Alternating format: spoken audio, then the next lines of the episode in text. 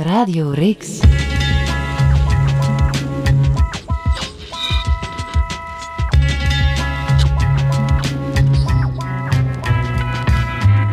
Welkom op Don Vitalski's Antwerpen in de jaren 90. Een podcast van Heb ik jou daar? Gegroet, beste luisteraar van deze legendarische podcast Don Vitalski's Antwerpen in de jaren 90. We katapulteren jou naar binnen in meteen al aflevering 6 van deze mozaïek die het moet worden. En hier voor mijn neus in Cinema Rix, waar we aan het opnemen zijn, zit een Gierli Thijs, de filmmaker. Goeiedag Guy. Hallo. En de toneelmaker toch vooral, Johan Petit. Dag ja, Vital. Bedankt dat jullie hier zijn. Jullie mogen zeker niet ontbreken in deze fresco. Het is een grote eer voor ons om tussen die clippers uh, die ons voorgingen uh, te mogen staan eigenlijk. Klinkt een beetje ironisch. Zeer grote eer. Klinkt een beetje ironisch, maar toch meen het. Gier Liet thuis. Uh, in aflevering nummer drie was Axel Dazeleder hier. En die had het over het feit dat de aanwezigheid van Mickey Rourke in Antwerpen heel typisch is voor de jaren 90. Dat speelde zich af op het eind van de jaren 90 en iedereen wilde bij Mickey Rourke zijn, want hij was voor ons dan toch een superster. En toen zei Axel, ik wou er eigenlijk niet aan meedoen. Ik was ook wel gefascineerd, maar ik wilde niet staan aanschuiven om Mickey Rourke in levende lijven persoonlijk te zien. Dus Axel heeft wel met hem een film gemaakt, maar hij heeft nooit bij me op schoot gezeten. Maar Gili, tijdens die film, Shades, jij hebt die gemaakt, dus jij hebt Mickey Rourke wel van dichtbij gezien. Ik heb het niet echt gemaakt. Hè. Ik heb een scenario geschreven dat vervolgens toch een beetje veranderd is. En uh, tegen mijn zin en zo. En ik moet zeggen, Mickey Rourke, uh, toen ik hem het eerst zag, ik had hem niet eens herkend, want uh, zijn plastische chirurgie had er toch wel het een en ander mee aangericht en zo. Alhoewel dat hij het icoon was van de jaren tachtig. Het grote sekssymbool ook. De meest sexy man ter wereld was Mickey Rourke. Toen hij bij ons aankwam op de set, dan sprak men van oei oei oei, gaat dat hier wel lukken? Want hij toen de naam Nine and a Half Days. Zijn beroemde film Nine and a Half Weeks. De man kon het uh, niet meer langer uithouden dan 9,5 dag op een filmset. Oh. En bij ons heeft hij het 21 dagen volgehouden, dus dat was een record. En heel Hollywood was heel verbaasd dat deze vervelende man, toch eigenlijk wel, uh, was hij zo lang had... Uh, was hij een vervelende man in de omgang, Gilly Thijs? Met mij niet. Uh, ik heb er ook maar een paar keer mee gesproken. De eerste keer was om te zeggen tegen mij: Ik hoop dat je het niet erg vindt, maar je hebt gezien dat ik je al de dialoog heb geschrapt. Uh, zei tegen mij: Ik dacht, ja, dat begint goed de eerste dag. En uh, hij had zelf de dialoog. Sometimes a look is better than a line. En dan dacht hij: Ja, we zijn vertrokken. Dus je had gewoon geen zin om zijn teksten van buiten te leren? Nee, dat kon ik ook niet. Hm. Uh, dingen, Erik van Nooy, de regisseur, die heeft er ook over gezegd. Die, hij had een hele beroemde film gemaakt, uh, Mickey Rourke, in de jaren tachtig. Uh, Angel Heart. Met, ja, prachtige film. Hè? legendarische film. En dat was in New Orleans ge, gedraaid. En de regisseur daarvan, die zei... De, de, the streets of New, New Orleans were paved with cue cards. En dat hebben wij ook op de set gehad. Dus we hadden dan zo een stagiaire en nog eentje en, en nog iemand... die zo met cue cards naar boven stonden te, te zwaaien. En er stonden dan drie woorden op. En zo kon hij met zijn blik, dat je zei, wauw, toch een prachtige charisma die man. Dan kon hij zo van de ene pancarte naar de andere een hele zin lezen. En was dat ook zo bij Shades? Ja, dat was, ah, dat was zo bij Shades. nu over Shades. Ja, ja. Hè, dus, ook, ah, ja. dus zowel in de... Want Alan Parker had gezegd, ja, dat hadden we al in, uh, in New Orleans. Uh, ja. Coke Fried Brain uh, had hij gesproken over Mickey Rourke en dat was het ook een beetje. Heb je ook Mickey Rourke zijn beroemde hond ontmoet? Ah, Bojack. Dat was een chihuahua? Een chihuahua, ja. Een, al een oude chihuahua. Zeg, Gili Thijs, als je nu uh, bekijkt wie er allemaal heeft meegespeeld in die film uit 99, Shades, dan lijkt dat wel een encyclopedie van aanstormend Antwerps acteertalent. Dat gaat van Pervoets, Van Meegem, Luc Duy, Tanja Kloek, Tine Ruimer, Vic de Wachter. Ongelooflijk eigenlijk, hè? Ja, iedereen zat erin, geloof ik, hè? Ongelooflijke casting. En dingen zat er ook in, met, heel grappig, met geel haar en een, uh, een, een tand uit, uh, een voortand uitgenomen, uh, Koen de Bouw. Ah, ja. Bijvoorbeeld. Een klein rolletje, een meer cameo achter de bar. Ja, wie is verantwoordelijk? Want iemand heeft dan toch een heel goede neus gehad. Hè? Van, dat zijn hier grote talenten. Ja, er had ook zich al lang bewezen. Maar Het belangrijke eh, was, er werd enorm leuk gecast eigenlijk. Iedereen zat erin, dat was makkelijk. Maar er werd ook bijvoorbeeld eh, Mike Verdreng, Ja, die zijn comeback maakte. ja, grappig. Want in 1999 heb je eh, een andere film waar dat Mike Verdreng ook een grote rol in speelt, dankzij Shades. En dat is dan de, de laatste speelfilm van Robert de Hert, Ah ja. Het lijm en het been. ah ja. Dat was toen dat er eh, de Matrix uitkwam in de States en een hele revolutie eigenlijk teweeg eh, gebracht werd door de special effects. En dan was België bezig met Lijm en het been van Elschot. ja. Oké, moet kunnen, maar in de Vlaamse films was het toch meer terugkijken naar het verleden. Of komen ze met eh, weer een film van Urbanus, eh, Coco Flanel. Eh, En dat zette de ton. Dat, was helemaal de top. Dan had je Oesje, eh Camille Hm. Spices eh, en, en dergelijke. ja dus Dus dat was Vlaanderen. eh, en ik kwam licht- dan in het begin de, eh, 90, de jaren 90 woonde ik in L.A. En dan zeg je van, wow, ik was dus helemaal niet tevreden dat ik terug in België zat, moet ik Ja. zeggen. Maar je zou wel tevreden zijn geweest dat Jan de Cler meespeelde in Shades. Hoewel ik me toch was afvraag, heel, heel prettig. was hij altijd op tijd op de set? Ah, dat is één keer, ja, eh, was er een probleempje. Ik was met hem iets gaan drinken. We hadden een gevangennisscène in Vilvoorde, een oude, een oude, bijna middeleeuwse gevangenis eigenlijk. Zo, die leeg stond, daar hadden we gedraaid. En we gingen in de Pariter op het Mechelseplein nog iets drinken. Ik denk dat ik hem daar heb verlaten om een uur of half één. Ja, want ik moest toch eh, naar Oostende die nacht. En eh, de volgende dag, ra iedereen razend op mij, want Jan bleek tot half zeven daar ge- gebleven te zijn. Ehm, In de ja. En die was niet wakker te krijgen. Dus het grote probleem, dan hebben ze de dokter, een dokter laten komen, die heeft zuurstof toegediend. En eh, zo kon hij alsnog, zijn laatste draaidag was dat, net voordat hij naar Namibië vertrok voor een eh, film of een serie. En dan hebben ze hem onder de douche gesleept, zuurstof eh, toegediend en dat was oké. Maar zuurstof. daarna mocht ik nooit meer met een hoofdacteur pinten gaan pakken. Ja, dat is een goede regel.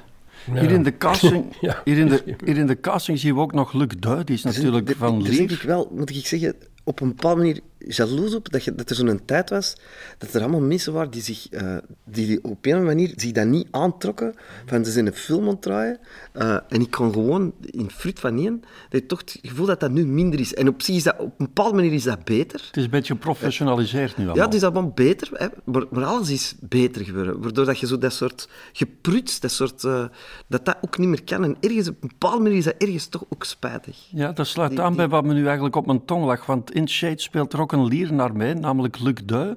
En je hebt Johan Petit in het midden van de jaren 90 ook met Luc Duy gewerkt, het hondje Candy. Dus dat smokt wel lekker mee binnen. En die Luc Duy die zei van acteren, dat wil zeggen betaald worden om je eigen te amuseren. Ja, dat was wel. Dus de Luc Deux, eh, dat stuk dat ik toen gemaakt heb, is het allerslechtste stuk dat ik in mijn leven ooit heb gemaakt. Dat, was, dat, is een heel ben verhaal. ik, mee eens, eh, maar goed. Kan ik een, een podcast op zijn eigen van eh, twee uur van maken over dat stuk alleen. Ik heb er ook een toneelstuk over gegeven. Maar Luc Deux speelde in die rol, in dat stuk, een hoofdrol, namelijk Staf de Kabotter. En die was helemaal zot van die rol, want Luc Deux geloofde op dat moment, ja, dus eind jaren 90, echt in kabouters. Ja. Niet alsof, maar gewoon echt. Die geloofde echt dat die bestonden. Die had er zelf nog wel nooit ene gezien. En die speelde dus een kabouter en die, die ging op in die rol, gelijk ik nog nooit een acteur... eh, die bleef ook... Want wij, wij waren toen een soort van commune toch een beetje, gelijk alle eh, toneelgezelschappen eh, in de jaren 90.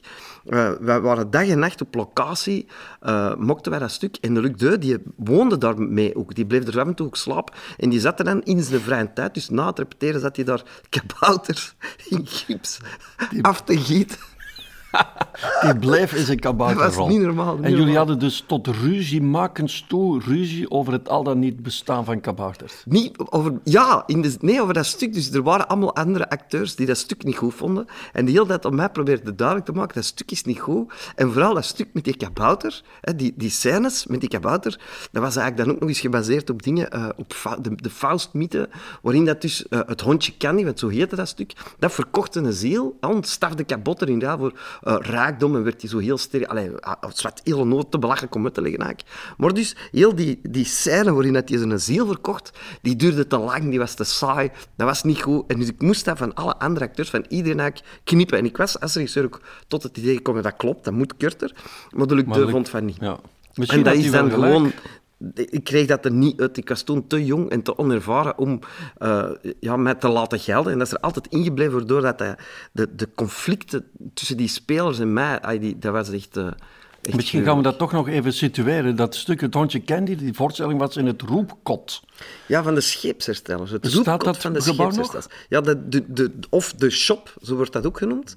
En dat staat nog steeds, eh, dat, staat er nog altijd. Staat dat er nog? Is dat niet helemaal verbouwd? Nee ja. dus je hebt de Red Star Line en als je dan wat verder wegwandelt van het centrum van de stad en, en eigenlijk eh, gevolgd gewoon, dan zie je dat op je rechterkant liggen voordat je zo... Ja, dan zie je dat daar liggen. Het is eigenlijk een wonder dat dat gebouw er nog staat, want in de jaren 90 alleen al hebben ze toch heel veel ook gewoon tegen de grond getrokken. Hè?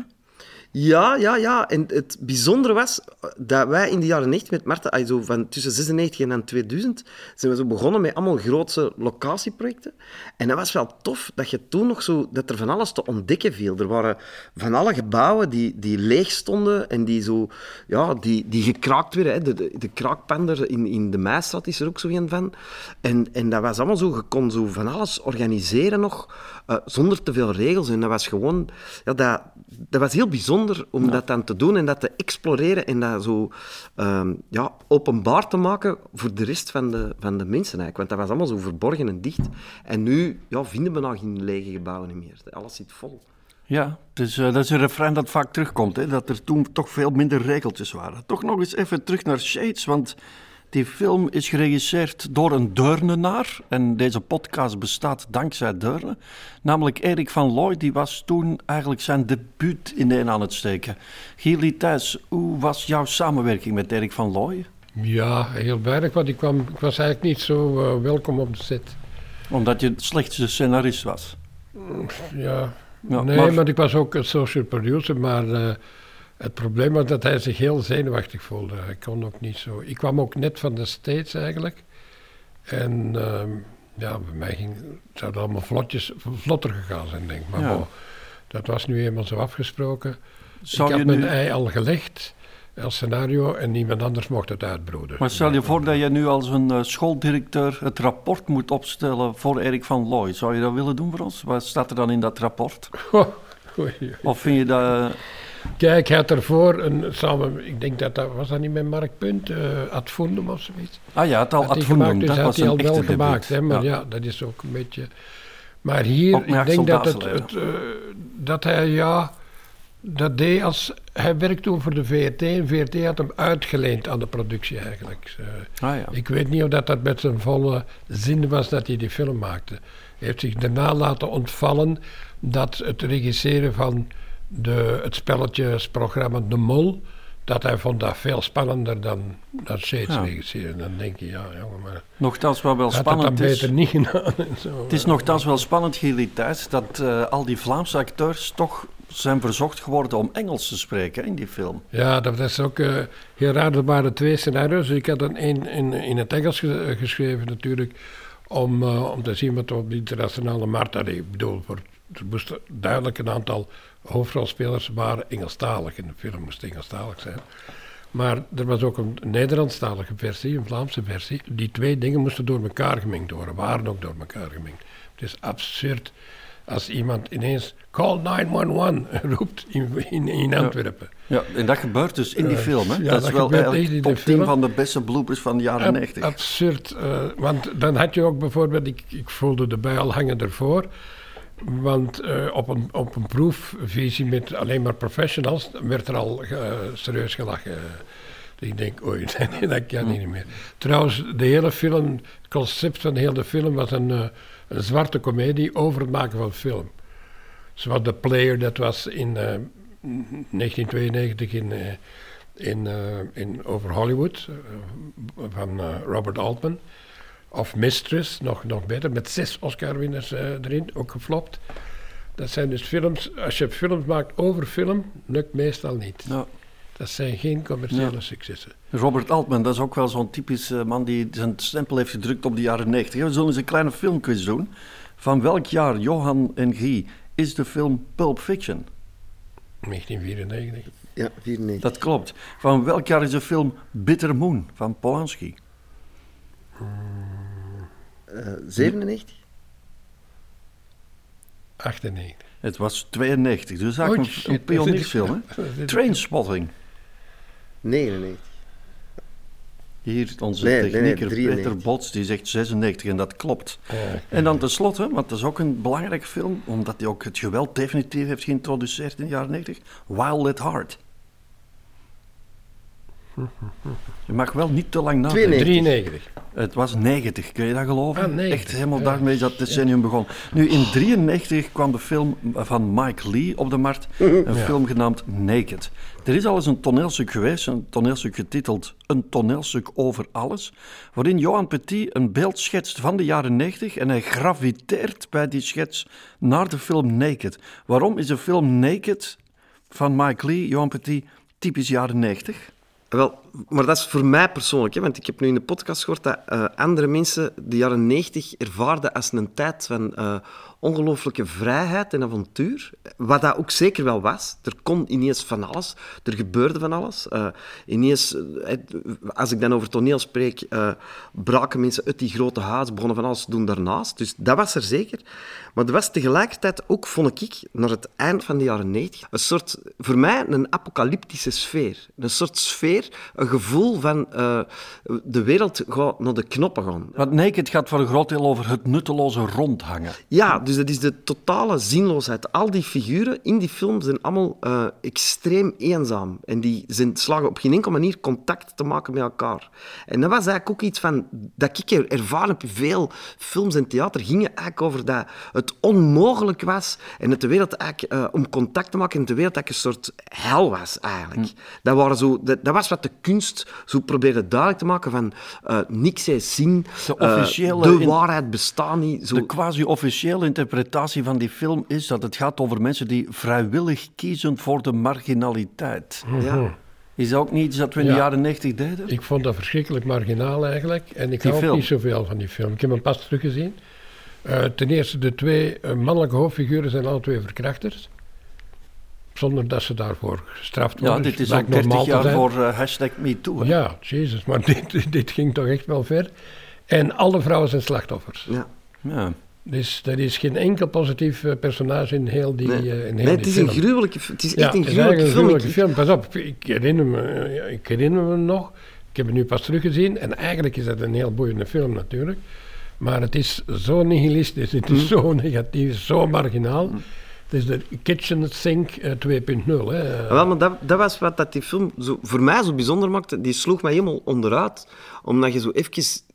Ah, En plus dat er eh, in die film ook één grote scène zit waarin dat die, het, de hoofdrolspeler eigenlijk eh, een soort om de hand van de Bijbel allerhande voorspellingen doet dat de apocalyps nakende is. Dus zit er letterlijk in. Ja. En dat, dat gevoel, dat, ja, dat kwam ik zo op, op feesten allerhande, dat, waar dat een, een, gewoon een getikte sfeer en iedereen die gewoon totaal losging. Zeg Johan Petit, daar juist eh, vermeldde jij dat al even, dat er meer lege ruimtes waren. hè? Er waren dus ook kraakpanden in Antwerpen.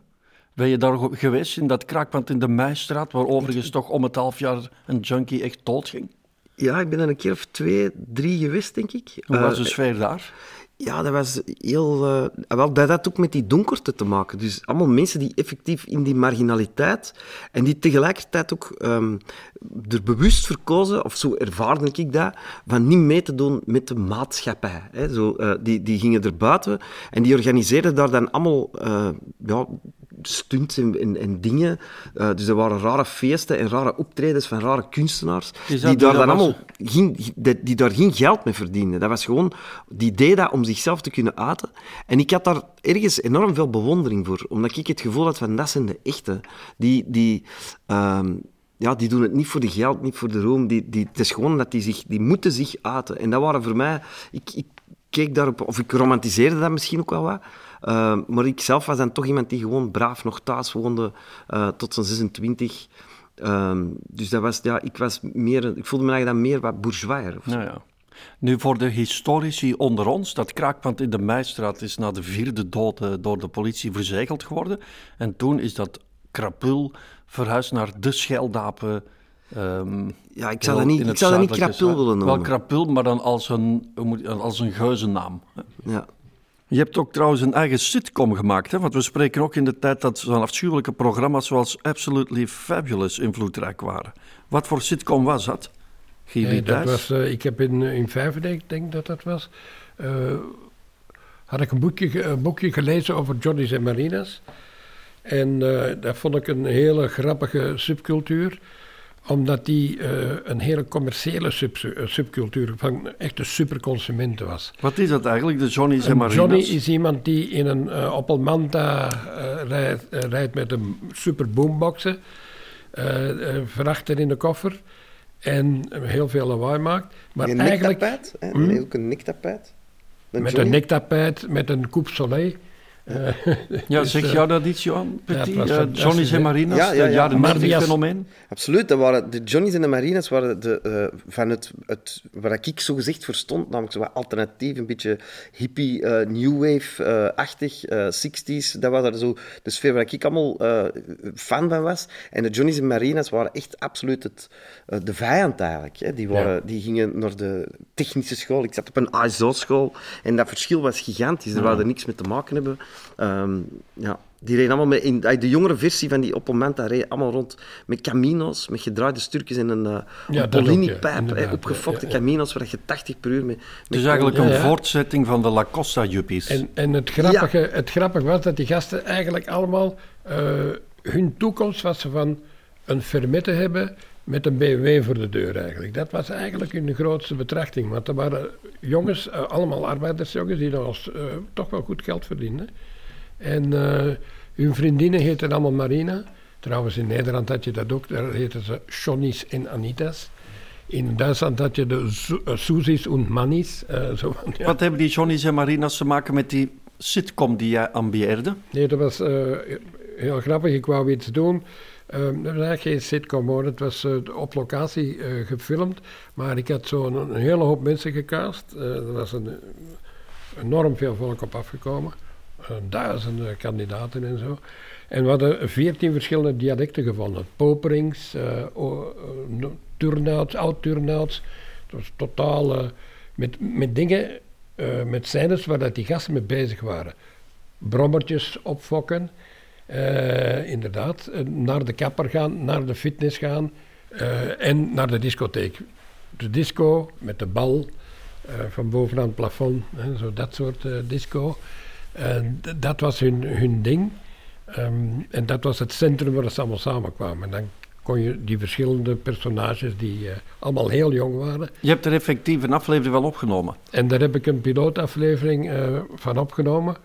En eh, ja, dat is toch wel een van de leukste ervaringen die ik ooit heb meegemaakt. En is die, is die nog te bekijken ergens? Ja, ik vind hem zelf niet meer helemaal. Ik vind er nog wel stukken van, maar... eh, ik en hoe heette die piloot? Popcorn. En dat was eigenlijk op de VRT nog geweest op de zevende dag. Hebben we er stukjes uit laten zien. En dat was nogal grappig, want eh, niemand verstond dat. Die zei, ja, maar al die dialecten, en hoe ga je dat dan doen? Ik zei, dat gaan we ondertitelen. In welke taal? In het Nederlands? We gaan luisteren naar een liedje uit 1999, een melancholisch liedje. Why Does My Heart Feel So Bad van Moby. Why does my heart feel so bad? Why does my soul feel so glad? Why does my heart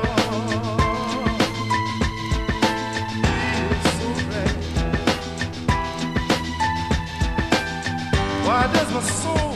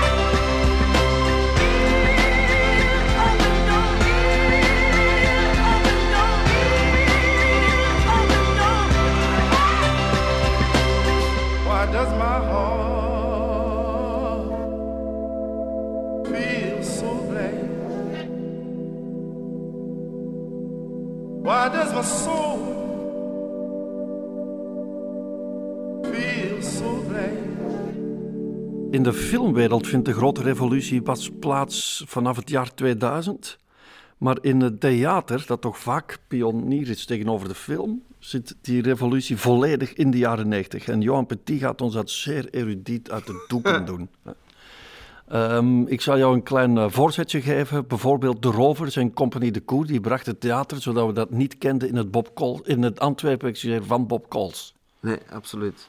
Ja, dus eh, in, in de jaren 90 ontstonden... ah, Eigenlijk, dat begint eigenlijk... Ze noemen dat in de theaterwetenschappen, herinner ik me nog van op school. hadden De, de jaren 80 waren de grote... eh, is dat eigenlijk allemaal begonnen met allemaal gezelschappen die, eh, los van die grote huizen, eigenlijk de KNS, de Koninklijke Nederlandse Schouwburg, en in Brussel de KWS, KNS, dat is het klassieke toneel. Ja. Wanneer de gezelschappen ook zo drie keer per dag hetzelfde stuk moesten spelen. Ja, en waar dat je nog heel die systemen had met zo eerste plans en tweede plans acteur. eh, dus, en dat wordt in de jaren tachtig. Zijn er allemaal groepen die in de marge, eh, en dan spreek ik over, eh, om, ja, ondertussen vergeten, namelijk als Oudhuis Stekelbees en zo, met Guy Cassiers die daarin begon. Ehm, en Josse de Pauw zat er ook in. Van al die gasten die in, de marge gewoon toneel beginnen maken. Ook allemaal al doppend en weet ik wat. Dat zet zich voort in de jaren 90. Uh, kreeg je eigenlijk allemaal veel collectieven van eh, acteurs eigenlijk. Hè, dus de, de, de klassieke ding van de regisseur, dat, dat gaat helemaal op de schop. En het zijn eigenlijk allemaal acteurs die in groep samen toneelstukken beginnen maken. En die ook ineens door Ancio dan eigenlijk, denk ik, dat toch de grote, eh, het grote verschil heeft gemaakt. Ehm, Ineens is er ik weet niet veel geld eh, en veel subsidies en, en on- wordt dus die marge eigenlijk allemaal gesubsidieerd en worden dat echt eh, bestaande hazen. En we denken dan aan welke gezelschappen zoal? De Koe, de Rovers, eh Staan, Marta Tentatief, ik zelf ben er dan toch ook, eh ehm, Tristero, Dito Dito in Brussel. Allee, zo, de, En wat, als je nu naar het toneelstuk van de koe ging zien in 95 wat, of 93, dan zag je iets dat je nog nooit gezien had. Maar wat zag je dan? Wel, dus wat, wat zo bijzonder was, was dat ervoor de, heel dat klassiek toneel van zo acteurs die naar elkaar praten, die dan zo een stuk in drie bedrijven met een heel verhaal, met een begin, een midden en een einde, dat gooi die allemaal overhoop. Eh, en wat gaan die doen, is dat die... allee, zeker de koe was er dan mee bezig, eigenlijk het, deconstrueren van alles. Ah, dus dat wil zeggen, er, er geen verhaal niet meer, maar gewoon, bijvoorbeeld hè, bij In de Gloria, eh, ja, denk, ik denk... Of, Dat is een toneelstuk van Compagnie de Koe. ja, waarbij dat vier acteurs een uur anderhalf uur stond te zeggen dat het fantastisch is. Ja, dat was, eh, de opzet van dat toneelstuk was, wat als er geen vijanden zijn in ons verhaal, wat als er geen hindernissen zijn, wat als alles perfect verloopt. Ja, dus je krijgt iets, iets heel bizar waar je als toeschouwer, je kunt dat niet goed volgen. Omdat je gewoon zegt van alle films, alle boeken, dat is, dat is allemaal met verhaaltjes. En ineens is er geen verhaal, maar je krijgt een soort opeenstapeling van. En dat was eigenlijk wat er in dat toneel, je krijgt het idee van montage. Dus dat je allemaal scènes niet, dat je die tegenover elkaar gaat zitten, dat je die met elkaar gaat laten botsen. En dat je dat allemaal op elkaar stapelt. In de filmen, dat, dan, hè, dat is wel vroeger, maar je hebt zo Taxi Driver eh, is bijvoorbeeld ook een film... eh, Of bijvoorbeeld Pulp Fiction ook, hè, Guy? Ja, Pulp Fiction had een eh, totale nieuwe structuur, die ervoor ook al wel is, is gebruikt. Want je hebt natuurlijk in, in, in de? Conformista werkt met flash-forwards en flashbacks enzovoort. Maar eh, de, de structuur van Pulp Fiction was natuurlijk helemaal anders. Want het einde van de film is helemaal niet het einde, want we kennen het einde, want dat hebben we ervoor al gezien. Ja. Op het moment dat John Travolta wordt neergeschoten op, eh, op het toilet, maar daarna, eh, het einde is hij er wel terug bij. Omdat het, dat vond ik heel interessant. Ja, ja. Dus je krijgt zo dat... en ook mozaïekfilms, hè, die, zijn er, die zijn er daarna gekomen. ja, gelijktijdigheid van verhalen. Dus je krijgt eigenlijk God, dat, dat is heel dat postmodernisme. En het afbreken van de vierde wand, Johan. Ook dat, hè, dus, dus zeg eens die- voor mensen die nu echt pas binnenkomen, vierde wand. de vierde wand, ja, je hebt dus drie wanden, voor, links en rechts, hè, denk ik toch? Ja, eh, Of nee, onder en boven. Ja, zwart. En de vierde wand is de wand met het publiek. En in het klassieke toneel spelen acteurs gewoon naar elkaar en doen die alsof het publiek er niet is. En eigenlijk wat die, wat die, eh, die, die groepen dan in de jaren 90 allemaal beginnen doen, onder leiding van eh eh, Maatschappij Discordia, een Hollandse groep die heel groot en invloed hier in Vlaanderen, hè, Stan, de Rovers, dat is eigenlijk allemaal voor een groot stuk daardoor beïnvloed, die gaan dwars door die vierde wand, die spreken het publiek direct aan. Dus wat je krijgt, is dat je een scène speelt met twee acteurs, die in plaats van dat die tegen elkaar spelen, spreken die elkaar aan via het publiek. Dus het publiek wordt een beetje bondgenoot. En daardoor krijg je een, veel, ja, een heel andere manier van spelen, die voor mij veel ehm, directer is. Ja. Die eerlijk is en die ook, want dat, vonden dat was ook ineens heel belangrijk, het hier en nu van het theater. Het gebeurt hier en nu. Het is niet alsof eh, ik speel en ik laat zien dat ik speel. Dus je krijgt ook zo dat eh, citerend spelen. Ja, eigenlijk. metatoneel. Metatoneel, al dat Kijk, soort dames en heren, ik eh, doe deze podcast ook om zelfzuchtige redenen, om mezelf te oriënteren. En wat ik zelf met mijn theatergezelschap Circus Bulderang deed, is dat wij eigenlijk ook nog een vijfde wand weg wilden. namelijk de wand die het podium betekent. En wij proberen dus theater te brengen, ook gewoon op straat bij mensen thuis. Dus als ik bij mensen op bezoek kwam, het eerste dat ik deed was plat op mijn buik op de grond gaan liggen het eerste half uur. Dus om die vervreemding te creëren. Omdat ik dat zo laf vond, als je dan toch die vierde wand afbreekt, maar je hebt toch nog die veiligheid van dat podium nodig. In ieder geval, ik zou nu even, want we hebben te veel te bespreken. Johan Petit, eh, jouw biografie. Jij bent dan met eh, Marta Tentatief. Dat is jouw gezelschap samen met Bart van Nuffelen, die je op Trits hebt leren kennen. Eh, je hebt gedebuteerd in het jaar 96 met het stuk Elias. Ja, eigenlijk nou, zou ik kunnen zeggen nog ervoor. Dus je hebt een soort proloog van het met Marta Tinti van Sta in 1996 in eh, het militair hospitaal. ehm, dat op dat moment, dat jaar verlaten werd door het leger. En wat wij toen als locatie hebben gebruikt voor de eerste keer. Fantastische plek. Ongelooflijk eh, was dat. En nu het Groen Kwartier. Ehm, maar een, een jaar daarvoor, eh, toen dat een Bart in, in 1995 studeerde de Bart af. Bart van Nuffelen, ehm, met zijn eindwerk eh, niet in Brussel aan het Riet, maar in Antwerpen in eh, de Zwarte Comedie. Ze zijn toen eh, naar Bert Verhooy gestapt met de vraag van... De Zwarte Comedie, dus een theater in het Ja. hartje van de Rosse Ja. buurt. Dus tussen de twee cabardoesjes Ja. in was daar een deur die leidde naar een theaterzaal. Een theater waar hij 50, 60 man in kon. En waar dat dus de, de, de Bart zijn eindwerk doet. ehm, en eigenlijk ook gelijk, ehm, ja, gelijk Elias ook toen al met, met 20 man. Ik denk dat we met zes acteurs waren of zo. eh, en direct ook ja, een decorman of twee, drie, een muzikant. Ja, allee, heel ja, toevallig het lot wou dat ik dus op dat debuut aanwezig was. En ik dacht, hier, hier zit meer man in een backstage als in de zaal. Ja. Hoeveel mensen dat jullie gemobiliseerd hadden. Ja, dat is waanzin. Ja. Nu, we gaan de Marta's volgen, maar omdat we nu in de Rosse buurt zijn beland, ga ik toch, Guy, eh, want anders gaat hij misschien op een duur afdwalen. Eh, jij hebt ook een band met de Rosse buurt, Gili, thuis. Want daar was een filmstudio van een zeker een Brul of Breul. Nee, Bruls, Paul Bruls. Kan je dat eens even situeren? Ja, dat was Corsan, een eh, grote filmstudio tegenover het oudste eh, Chinese restaurant van Antwerpen. En eh Ja, al en de dat, vensters. dat heb ik opgezocht. Dat, deze Wakkel, en die bestaat sinds 1923. ja, Oud 23, ik dacht van 33, maar het is 23. inderdaad. 23. Onvoorstelbaar. Ongelooflijk. En bestaat nog steeds. Hij is nog steeds open. Binnen drie jaar kun je er gaan eeuw. Binnen, binnen drie jaar mag die zijn Ja. eeuwfeest vieren. Ja, dat is eh, waanzinnig. Daar werd dan ook eh, Shades werd er dan opgenomen, was heel vervelend, want elke keer als er iemand een foto nam, bijvoorbeeld eh, een setfoto of eh, zoiets, dan kwamen al die hoeren, waren dan allemaal van hun aan het maken, want die dachten dat, dat zij gefotografeerd werden. Ik zeg, maar begrijpen jullie niet dat wij Mickey Rourke hier aan het filmen zijn, dat jullie ons niet interesseren? Het was heel vervelend, want er waren dan pooiers die dan langskwamen. En toen begon het al met Albanese. Eh, heel vervelend. Ook eh, hele jonge meisjes achter de vensters. eh, zwarte meisjes uit, uit West-Afrika meestal. ja, En- dan moeten en we Albanese- voor. Albanese meisjes ook. waar er, ja, dat was geen frisse buurt eigenlijk hoor. Want je kunt daar wel heel nostalgisch over denken. Oh, dat was toch geweldig toen. En, Nou, het is zo dat romantisch is niet. eigenlijk eh, In ieder geval was daar dus ook het theatergezelschap De Zwarte Comedie, waar toen op neer werd gekeken. In de jaren 60 en 70 was dat rock'n'roll, in de jaren 90 werd dat als achterhaald aanzien. Politieke satire, kort op de bal. Ja, mijn Met zus, de eh, chagrijnige Bert Verhooyen. heeft toch lang eh, voor de Zwarte Comedie gewerkt. Wie? Mijn zus Mirjam Thijs, die Ah, was ja? regisseur bij de Zwarte Ah, Comedie. En dus, dingen, Nicolas Lens, die haar, haar vriend toen, en lang, lang geweest, die toen nog Lieve Lauwers heette. Nicolas Lens, die nu met Nick Cage enzovoort. ja, eh, ja. Wel, in ieder geval was in de jaren 90 de zwarte ook. comedie uit de mode. En nu hebben we daar toch spijt van, want nu hebben we dat soort theater niet meer. En daar ben je dus begonnen met de Marta's. Ja. Ja, dus met dat stuk, eh, met Gitte eh, van Hooiwegen zat daarmee in, die nu het nieuws eh, af en toe mee presenteert en zo. En de fenomenale Irene Vervliet natuurlijk, hè, legendarische... En nu gaat het over het stuk Elias. Nee, nu gaat het... Dus in, in de Zwarte Comedie was eh, iets van van, Tolstoy. Ehm, en dat was eigenlijk een soort gekte ook, want iedereen deed er allemaal mee. Niemand werd betold. De Jurgen Delnaat had daarin. en dan ik speelde ook, ehm, mocht daar ook in meespelen. En achteraf deden wij dan altijd, eh, hadden wij allemaal mensen die we interessant of tof vonden, eh, hadden we gevraagd om een, een, ehm, eh, een remix te maken van dat toneelstuk. En dat is echt geschift. We hebben dat dertien keer gedaan. En dertien keer waren er allemaal mensen die gratis en voor niks gewoon, omdat dat graaf was, naar dat stuk waren komen zien en daar dan een remix van maken. Natuurlijk waren we allemaal jong en betaalden we toen dan leergeld. Hè? Maar wanneer is dan die Elias van Elias start? is in 1996.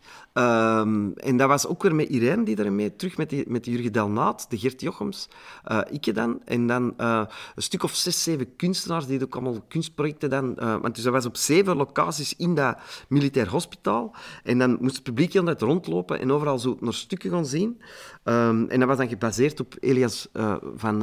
of het gevecht met de rechterhalen van... eh, eh, shit, Maurice Gilliams. En ook een beetje op Don Quixote. En dat was, ja, dat was, daar is het voor ons allemaal mee begonnen. Hè. Paul Arias is toen komen zien, van de legendarische recensent van de radio. En die had dan een goede recensie geschreven. En dan kwamen er nog wat recensies. En dan, Ja, want in die tijd had je nog echt de klassieke theaterrecensenten die een stuk konden maken of kraken. Ja. Erna Je was toen penningen. 22. Erna met de penningen. Je was heel jong toen. Tweeënt- Je was toen 22. ik was eh, toen... Ja, ja, ja. ja. Zeer jong. Ja. Ja, ja, ja, ja, wij waren juist begonnen. Ik zat nog op school eigenlijk. Eh, Ja, ja. dus Je ik deed met dat stuk. Ja. op het laatste jaar. Ik zat Voor- in mijn laatste jaar als we dat stuk hebben gemaakt. Voor mij persoonlijk was een grote doorbraak van jouw theatergezelschap, het Marta Tentatief, er daarna gekomen met het stuk dat is getiteld Je moet niet per se ananas gegeten te hebben om te weten dat dat lekker is. Dat dat ongelooflijk lekker is. Ja. Alleen al die affiches, dat was een revolutie in het affichebeeld van Antwerpen. waren grote affiches, wie had Ja. die ontworpen? Wel, dat was eh, niemand minder dan eh, Gert Doorman. En Gert Ah, ja. Doorman is toch een van de, samen met Tom Houtenkiet... eh, Zaliger, hè? Tom ja. Houtkiet dit jaar gestorven. ja, God, dat zijn de twee strafste grafici die we hier in Vlaanderen hebben. En die ook internationaal echt alom geprezen werden en worden. Dat affiche was zo groot. Ja, dus dat was een heel grote letteraffiche. En dus dat was eigenlijk, er stonden eigenlijk alleen maar titels en, en namen. En, en er stond eigenlijk amper beeld op, maar dat waren allemaal woorden.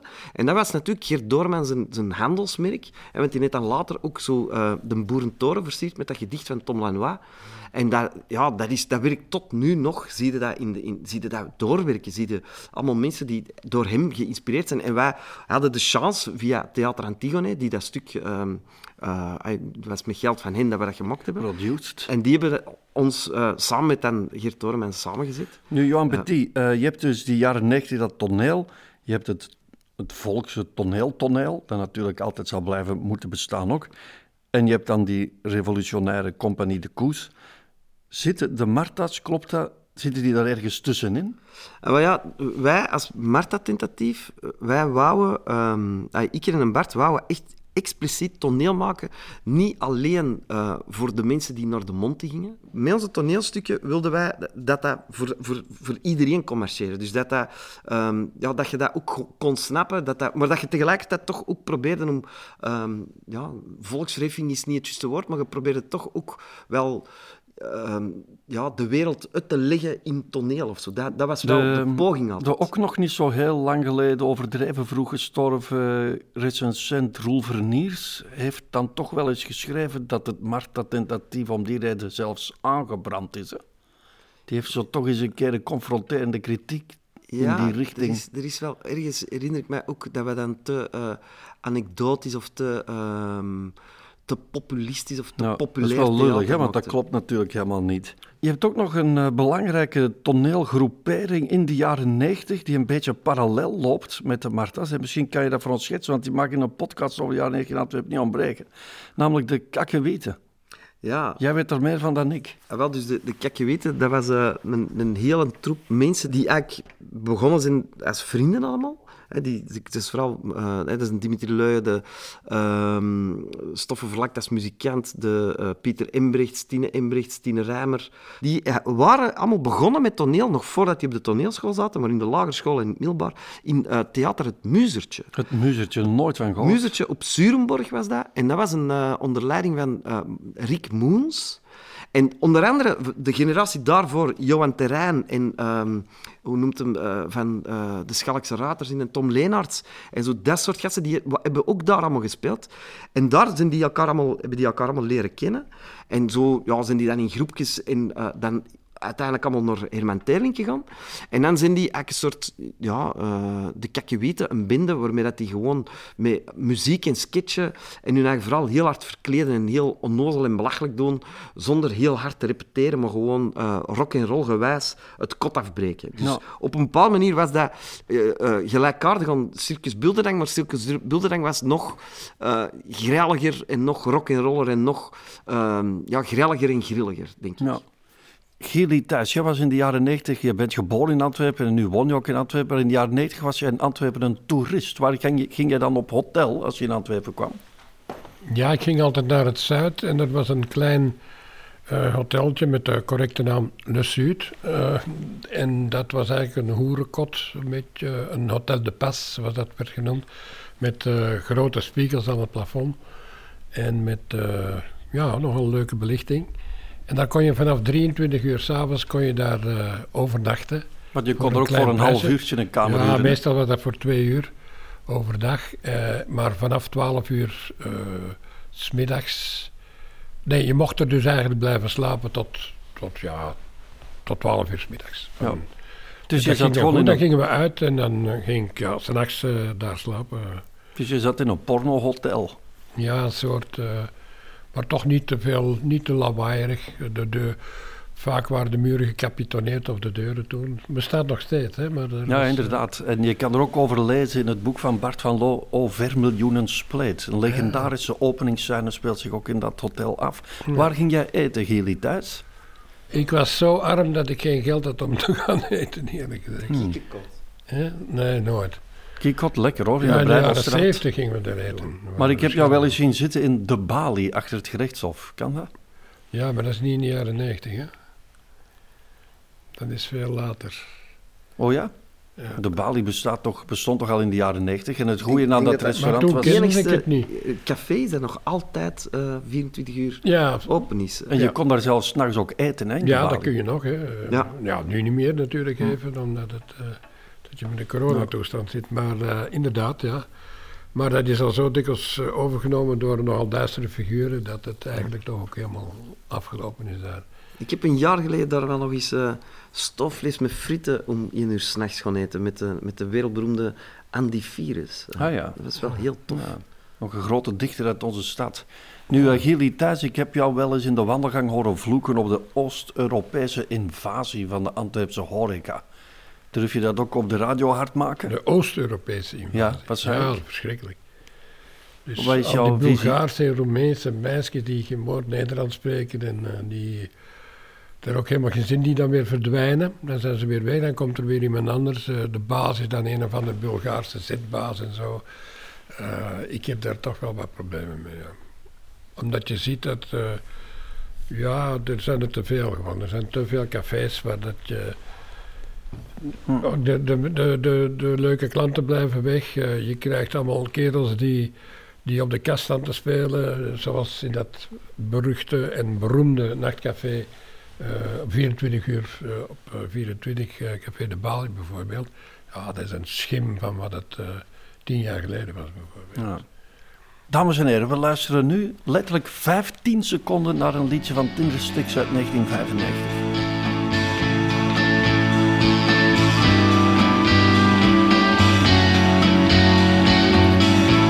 Lost as soon as you saw her. You saw your life as a series of complicated dance steps. Impossible to learn, they had to come naturally. Together you squirmed and wriggled, and I could only jerk along behind.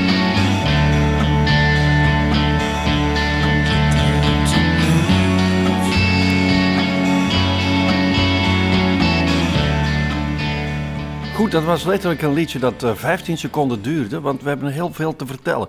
We zitten in de jaren 90 en hier zijn Gili Thijs en Johan Petit. Zeg, de jaren 90, Gili Thijs, waren voor cinemazalen in Antwerpen volgens mij geen rooskleurige tijd. Wel, eh, het hele Rijksconcert ging op de fles. Dus al die, eh, die centrumzalen die waren met één klap weg. Hè. Die waren al veranderd in allemaal van die frisse Vlaamse namen. Hè. Van de Pathé was senior geworden. Er was ook Wapper en Tijl. En eh, noem ze maar allemaal op. Maar die zijn in één klap zo, een twintigtal, eh, waren dat er nog twintig? Minstens vijftien. Eh, dat was dan afgelopen. Dan was er nog de Calypso van een Nederlands concern eh, in de Kleistraat. En dan had je eh, de cartoons natuurlijk. Die is blijven bestaan als Ja. enige. Eh, Die bestaat nog altijd. Wijlen Erik eh ehm, Klok, die zat eh, eerst achter de... Want die heeft een vak geleerd, achter de kassa, aan- in de box-office van de Calypso in de Ah, ja. En... ehm, Ik ben blij Maar- dat Erik Kloek ter sprake komt, want hij is inderdaad in de Antwerpse cinema, bioscoop, zalenwereld een figuur dat je niet kan wegdenken. Ja, ook in de distributie zo ook al. Hè. Hij was heel belangrijk omdat hij zelf eh, in Cannes ook films ging selecteren en zo. En eh, mee in de aankoop zat. Hè. Dat was niet alleen een exploitant.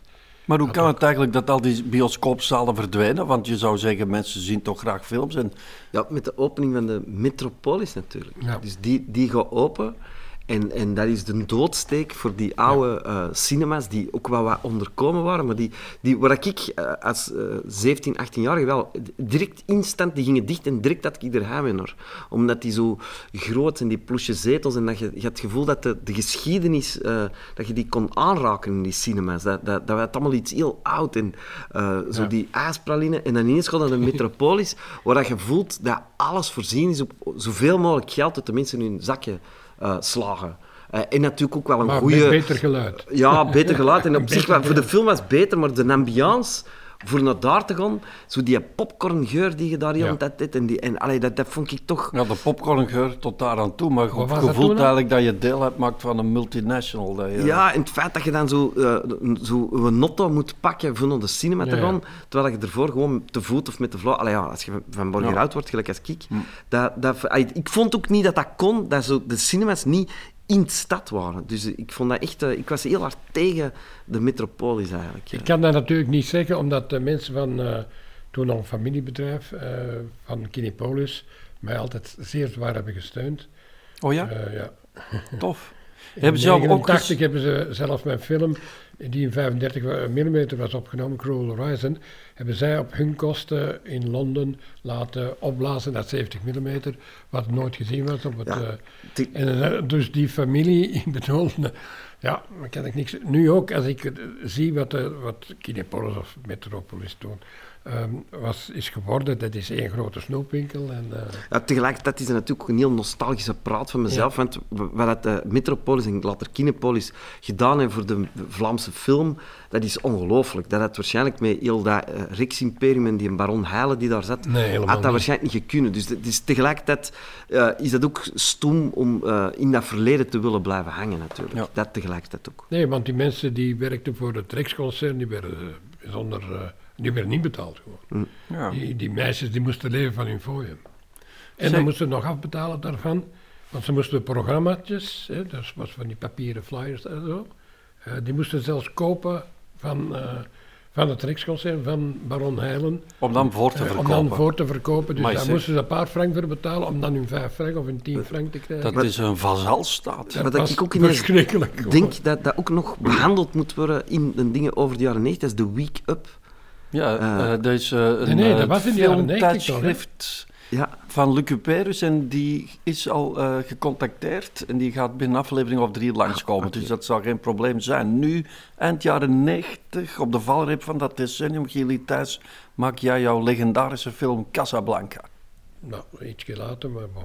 Wel, je bent we toch in dat we toen 99... bezig waren. In, neg- in, in eh, 1999, 2000 waren we bezig. We wisten dat er een nieuwe Zwarte Zondag, dus bij de gemeenteraadsverkiezingen eh, op 20 oktober, mijn verjaardag trouwens, eh, eh, 2000, zou gebeuren. Eh, en ik moet iets heel erg bekennen, iets heel verschrikkelijks. We hoopten er eigenlijk ook op, want anders was helemaal voorbereiding en, het scenario viel in het water natuurlijk. Het, eh, het Vlaamse blok daar zwaar verslagen was, ja, dan hadden we geen film. Eh, want daar gaat de film eigenlijk Ja, over. Het gaat over die- enkele dagen voor en een dag na de verkiezingen van oktober 2000. eh, gezien vanuit twee families, een Marokkaanse en een, eh en een Vlaam blokfamilie, laten we zeggen.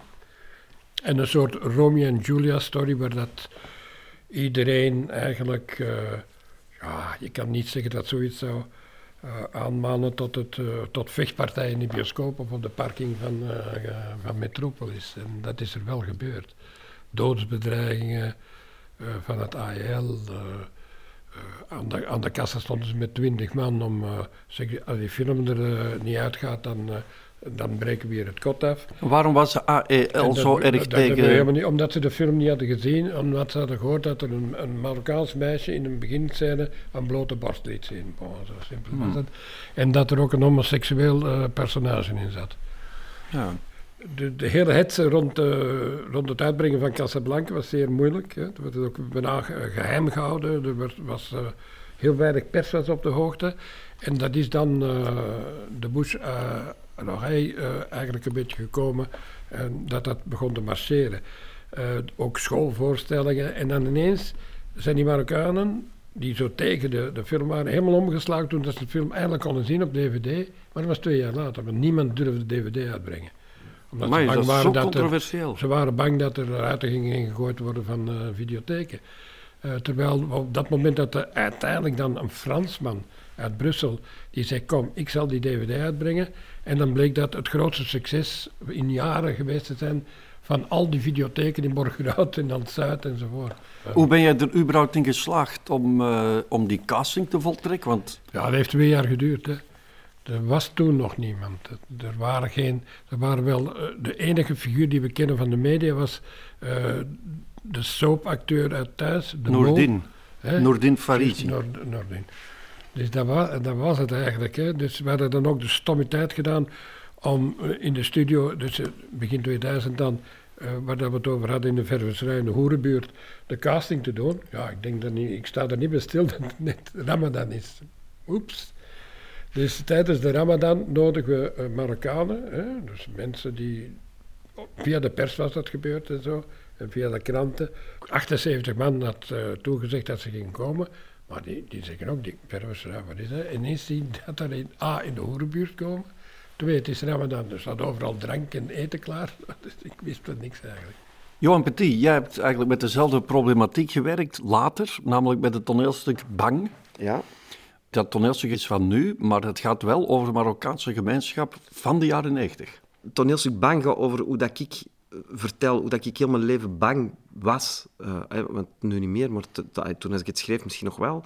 Van Marokkanen. eh, door in Borgerhout op te groeien. En in de jaren tachtig die grote switch waarbij dat er eh, toch die tweede golf van migratie in Borgerhout was. En dat Borgerhout van aanschijn veranderde. Wat zich in de jaren negentig dan verder zette. In de zin dat dan eigenlijk de eerste generatie jongeren opgroeit van Marokkaanse oorsprong.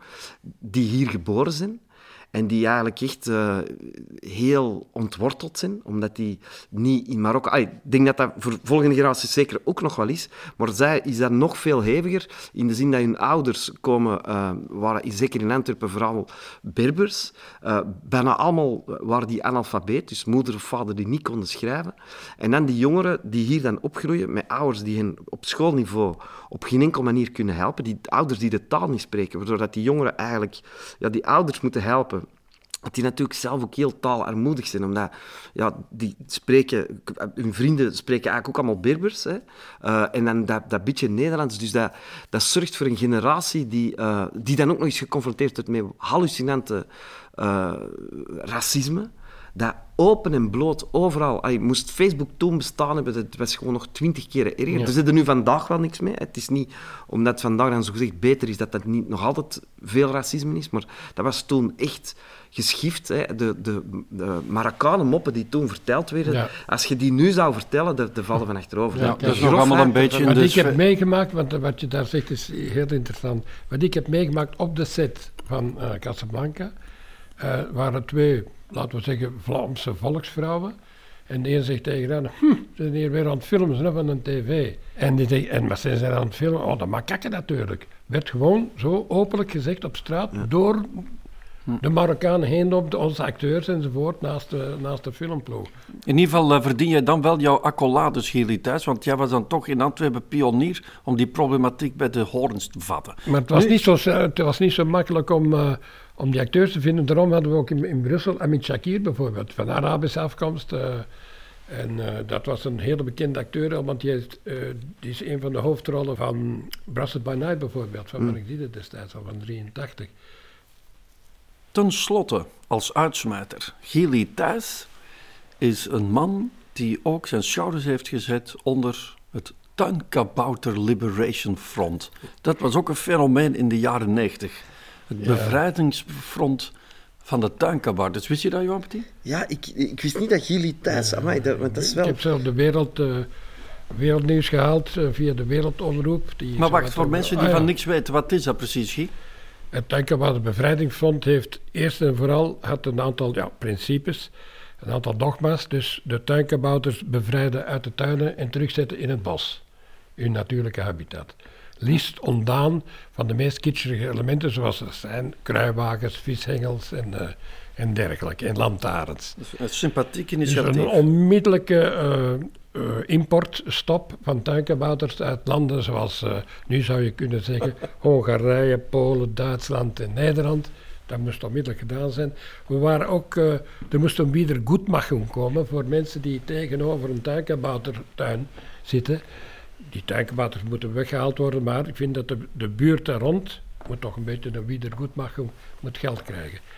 Eh, en dan was er ook nog dat we gelieerd waren met het anti-vermettenfront en, ehm, en het eh, anti-pompoenen voor de deurfront.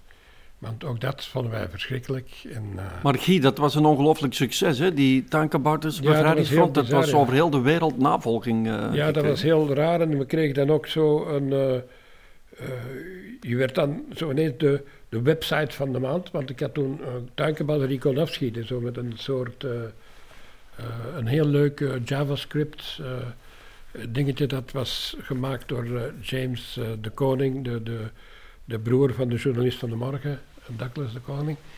En dat was, ja, dat was leuk. Wat ik er bijzonder aan vind, is dat dat... Voor mij staat dat ook Maar wel een beetje symbool ouder, voor de jaren 90. Dat, eh, in de zin, wat ik het gevoel heb, is een soort... eh, de, de bevrijding... ah, waar je in de jaren 60 begint, de verbeelding aan de macht en het feit dat eh, anders zijn, hè, dat je, je hebt een soort gevoel dat de samenleving u in een bepaalde maal probeert te duwen. En er waren eh, allemaal antifiguren die vanuit de marge zeiden, nee, wij willen onszelf zijn zoals we willen zijn. Hè. Je wilt lang haren, oorbellen. Weet je wat we nu gaan doen, dames en heren? We gaan rustig voortbabbelen, maar we gaan onszelf outfaden. En dan gaan we terwijl rustig Tim from Twin Peaks infaden. Allee, wat ik dus bijzonder vind, wat ik dus bijzonder vind, is dat dat wat in de jaren 60, dat dat in de 90 helemaal heeft opengeplooid. Bedankt en dat, voor het dat zo luisteren. De, de verbeelding de macht, dat alles kan en dat je waar kunt doen gelijk je zelf wilt. Wat dat je dan ziet dat in het jaar 2010, 2020 nu, Tom dat dat zo doorgeslagen is, dat En iedereen, dat, dat totale individualisme, eh, waar dat we allemaal om kapot gaan. Dus maar toen hebben we onszelf bevrijd en nu eh, lopen we tegen de grenzen van, van zoiets. Allee, ik- je zou het beter kunnen uitleggen als ik het nu doe, dus daar toch, ehm, dat was, eh, zit een pionier van de jaren 90. Toen kon je nog een influencer zijn zonder duckfaces te moeten maken. 500.000 followers hebben op, eh, op Instagram. En dan kon je nog iets, eh, iets leuks doen. Gewoon maar voor de lol.